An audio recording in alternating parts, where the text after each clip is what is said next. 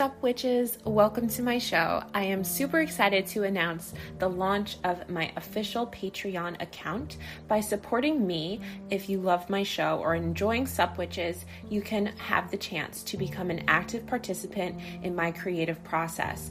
As a member, you receive exclusive content, community access, behind the scenes updates, and the pride of fueling work that matters to all of the witches community. From the most basic level as a basic witch all the way up to an enlightened master. I give you different opportunities to work with me one on one and become more intimate in the Sup Witches community. I will link the content in the show notes to check out my Patreon account, and I hope you will consider supporting the show. Have a wicked day.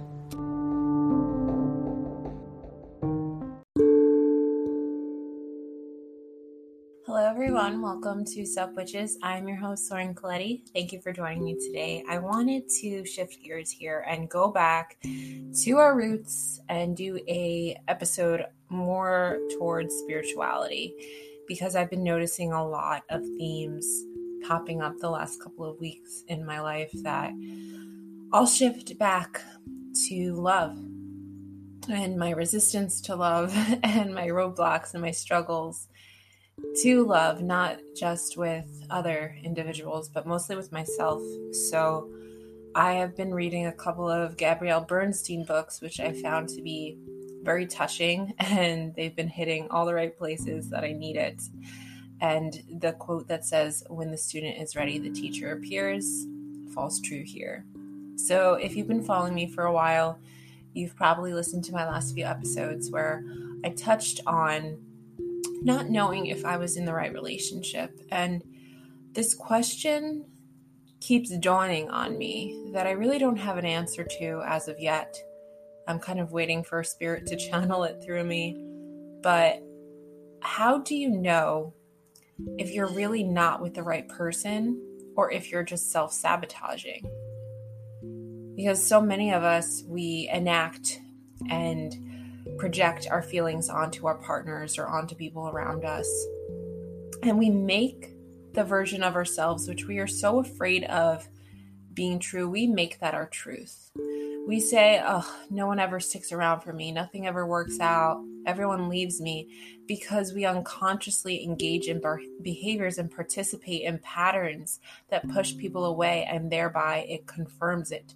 It validates our worst fears to us because we make it so because we self sabotage, because we push people away, because we won't accept people and we judge people and we resist it, because so many of us are so afraid of being happy.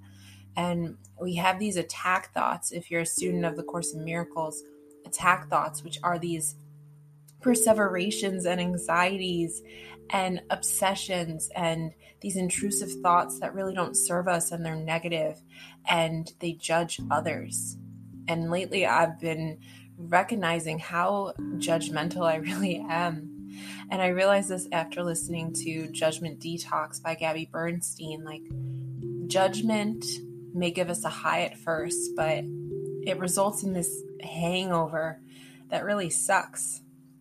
And when we're talking metaphysically and spiritually, judgment lowers our energy and it weakens our vibration it weakens our aura, it weakens us physically mentally. It makes us feel alone and cut off from love and isolated.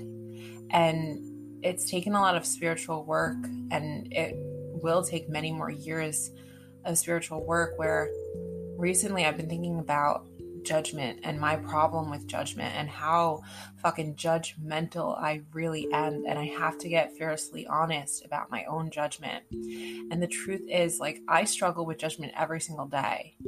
I judge far and I judge wide. I judge strangers. I judge my friends. I judge my boyfriend and my family members. And of course, I judge myself for just about everything. And for so long, I tried to rationalize or dismiss what seemed like innocent enough behavior. So many of us say, I don't judge. But when it comes down to it, most of my thoughts are judgments. And we get a like a quick hit of self-righteousness when we judge others. it's a reliable little crutch when we feel hurt or insecure and vulnerable. And our judgments towards others seem to make us feel better. It makes us feel smarter, savvier, more enlightened, healthier, whatever. But inevitably enough, the feeling fades. And when I judge, I feel my energy weaken and my thoughts darken. And time and time again, judgment leaves me feeling deeply uncomfortable and out of alignment with the person that I want to be. But when we heal judgment, we shift our energy to free flowing love. And when we're in harmony with love, we receive more of what we want. And that's why I made it my New Year's goal for this year to work on releasing judgment, to be more generous, to be more loving, to be more kind and understanding. And if we're coming from a Course in Miracles perspective, the definition of judgment is pretty straightforward separation from love. The moment that we see ourselves as separate from anyone else, we detour into a false belief system that's out of alignment with our true nature, which is love. Because deep down at the source, at spirit source, we are all loving, kind, and compassionate beings. And there's many spiritual terms for this truth. You can call it spirit, source, God, whatever it is, it is the truthful state of love. And this separation from love is the force behind everything from bullying to systemic racism, xenophobia, even terrorism. And to begin the journey of healing judgment and restoring love, we must recognize that deep down, we all have the same problem. However, the solution is still the same too. And our problem is that we're separated from love. And the goal is to return to love. From a spiritual perspective, our life's hang ups stem from this moment of separation when our internal voice or fear, our ego, let, it leads us astray from oneness and compassion. And understandably, the separation can be the result of a traumatic experience or a seemingly insignificant event or just the way we were raised and while we all have different stories that cause us to separate from love, we all have the same response to feeling alone, which is fear. And one way we respond to that feeling of fear is to fight back by judging others. It's it's quite simply our way of trying to build ourselves up, and judgment is an easy protector. But judgment is also the number one reason why we feel not good enough, why we feel lonely and disconnected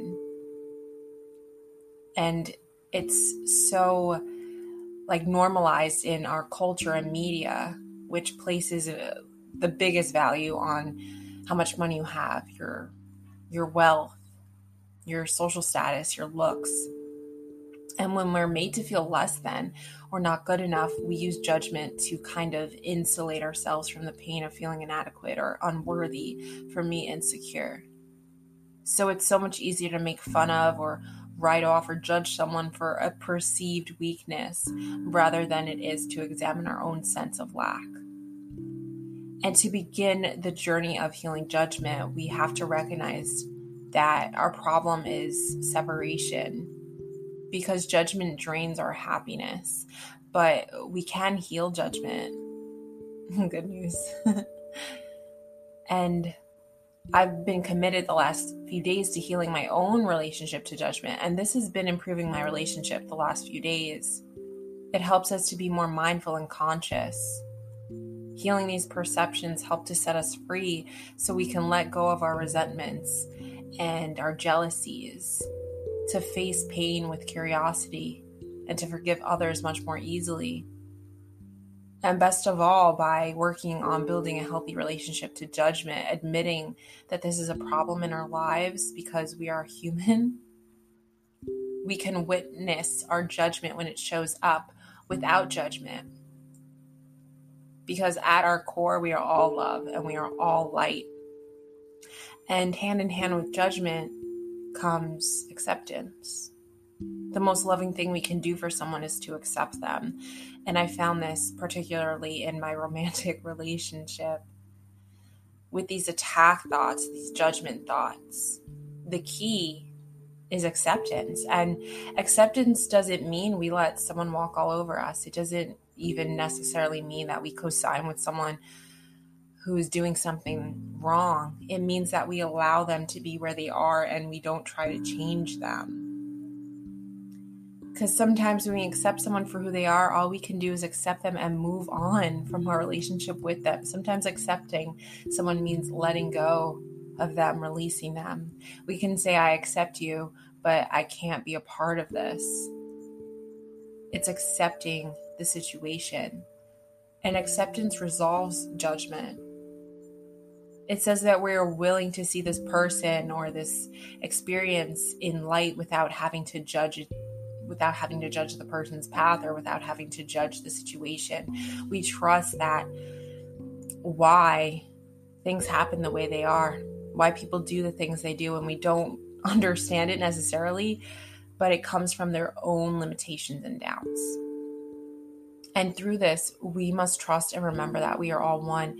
We all have struggles, and we have to accept that others have them as well.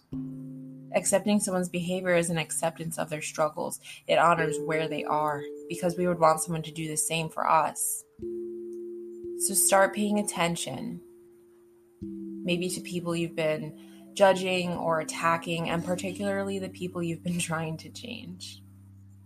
Ground yourself in acceptance. Pray for acceptance. Ask for it to be bestowed upon you. And as you begin to accept things and people for who they are and what they are, you'll feel a sense of relief because you're also letting go of expectations and you're letting yourself off the hook in results.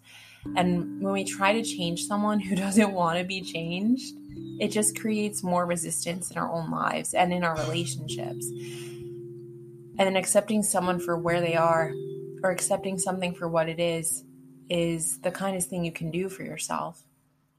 But it doesn't have to mean you stick around. This kind of comes back to my question of is this person really right for me or am I just trying to self sabotage? And you can love and accept someone, but leave the relationship for your own well being.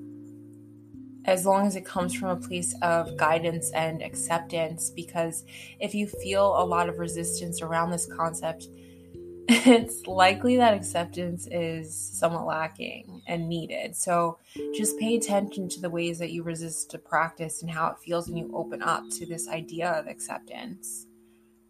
The beauty of acceptance is that when you simply allow people to be who they are, you allow life to be what it is, it's much more likely that you will grow and the situation and the circumstances will change. And this is because you create space for the person, let's say an example, you create space for them to have the freedom to step into their greatness.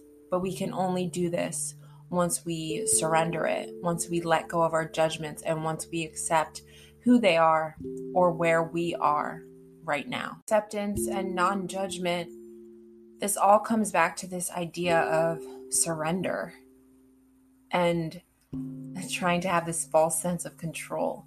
And we often block our own guidance when we're focused on trying to make something happen or we're future tripping because control doesn't like surrender um, to our own like fearful minds the part of us that wants to control and micromanage everything the idea of surrender implies that there's something that we're unable to make happen on our own and hope and faith and trust in the universe helps us move through our problems and choose to perceive them in a new light and this hope, this faith, this surrender is it's a conduit for miracles. For us to move past our grievances, our judgment, our non acceptance, our resistance, and our need to control, we have to let go of our plans and we have to surrender to hope and faith. And Carl Jung once said, Who looks outside dreams, who looks inside awakes. And when we look outside for our faith, we get lost in the dreams of who we think we should be, what we think we need. who we think we need and when we think we need it. But when we turn inward and we surrender to the one and only truth, which is love, by the way, if you're not catching my theme, when we surrender to love, we can experience our darkest moment as the greatest catalyst for transformation because the pathway back to love is through surrender. It's not something that comes naturally to us. That's why it's a daily practice for me and probably for you. But surrender can so often sound like we're just giving up. But instead of trying to make things happen, how about we take divine guidance and take action where we are divinely guided by Spirit to do so? And we surrender the rest. How can we look inside and awaken instead of looking outside on external circumstances for validation? Because we need to look inward and learn to rely on that presence of faith much more. Our ego mind really wants us to not surrender because it, implies that we are powerless. When we surrender, we let go, we release something, we feel like we have no control. But in case I have to remind you, the universe has your back. And when we embrace the darkness, we also enhance the light. So stop trying to quote unquote make things happen and start aligning with a greater sense of certainty and serenity because in that alignment we're tuned in to a power greater than ourselves and that's when the universe begins to co create with you. Because the more in tune you are with the universe, the easier life is. And whether it's surrendering to a goal or releasing our past or letting go of judgment, leaning more towards acceptance, this practice practice of faith and hope and trust and surrender is one of turning over our need for control, turning over our obsessiveness, turning over our belief system that we have to make everything happen. And this is something I've been working on in my own spiritual practice is accepting that the less I do, the more can happen around me. There's a lot to be said for creating, showing up, and putting our heart, soul, and sweat into something, but the action has to be backed with alignment. And the more in tune with the universe that we are, the easier our lives will be, the more you'll be faithful and better at healing our fearful perceptions. And as a result, we'll simply live with more ease. So I think that's all I wanted to say. I'm kind of waiting for Nick to get here, so I just figured I'd record something super quick just on judgment and acceptance and surrender and how they all go hand in hand. Because if you don't know where to go, give it up to God or spirit or universe, whatever you want to call it. It's kind of all the same love and light. And that's been on my mind. So I'm currently working on how to accept people and my circumstances for who they are and what they are right now.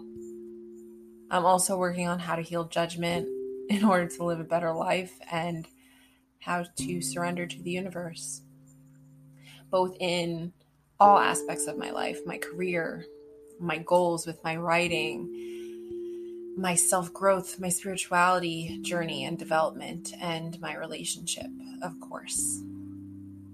So that's all I wanted to say. And I hope this resonates with you. I hope you take something from this. And I hope in turn this leads you to be the best version of yourself that you could possibly be.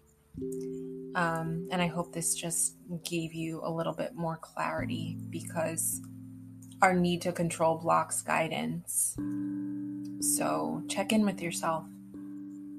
Um, when you're in a place of surrender, your energy relaxes and you make space for guidance. And sometimes it can be hard to tell the difference between the universe and ego, but when a sign is from the universe, it will be in your face. There will be no question. It will be loving. It will be high vibrational and it will be aligned. So I hope you wake up without any anxiety and you feel more ease after listening to this. You feel more relief. You have, you know, the same experiences, perhaps, but you see them in a different light. You feel very differently about them. Because when you surrender your fears and your ego and your judgment to the universe, I promise if we keep practicing this daily, we will feel more at peace. And surrender leads to serenity.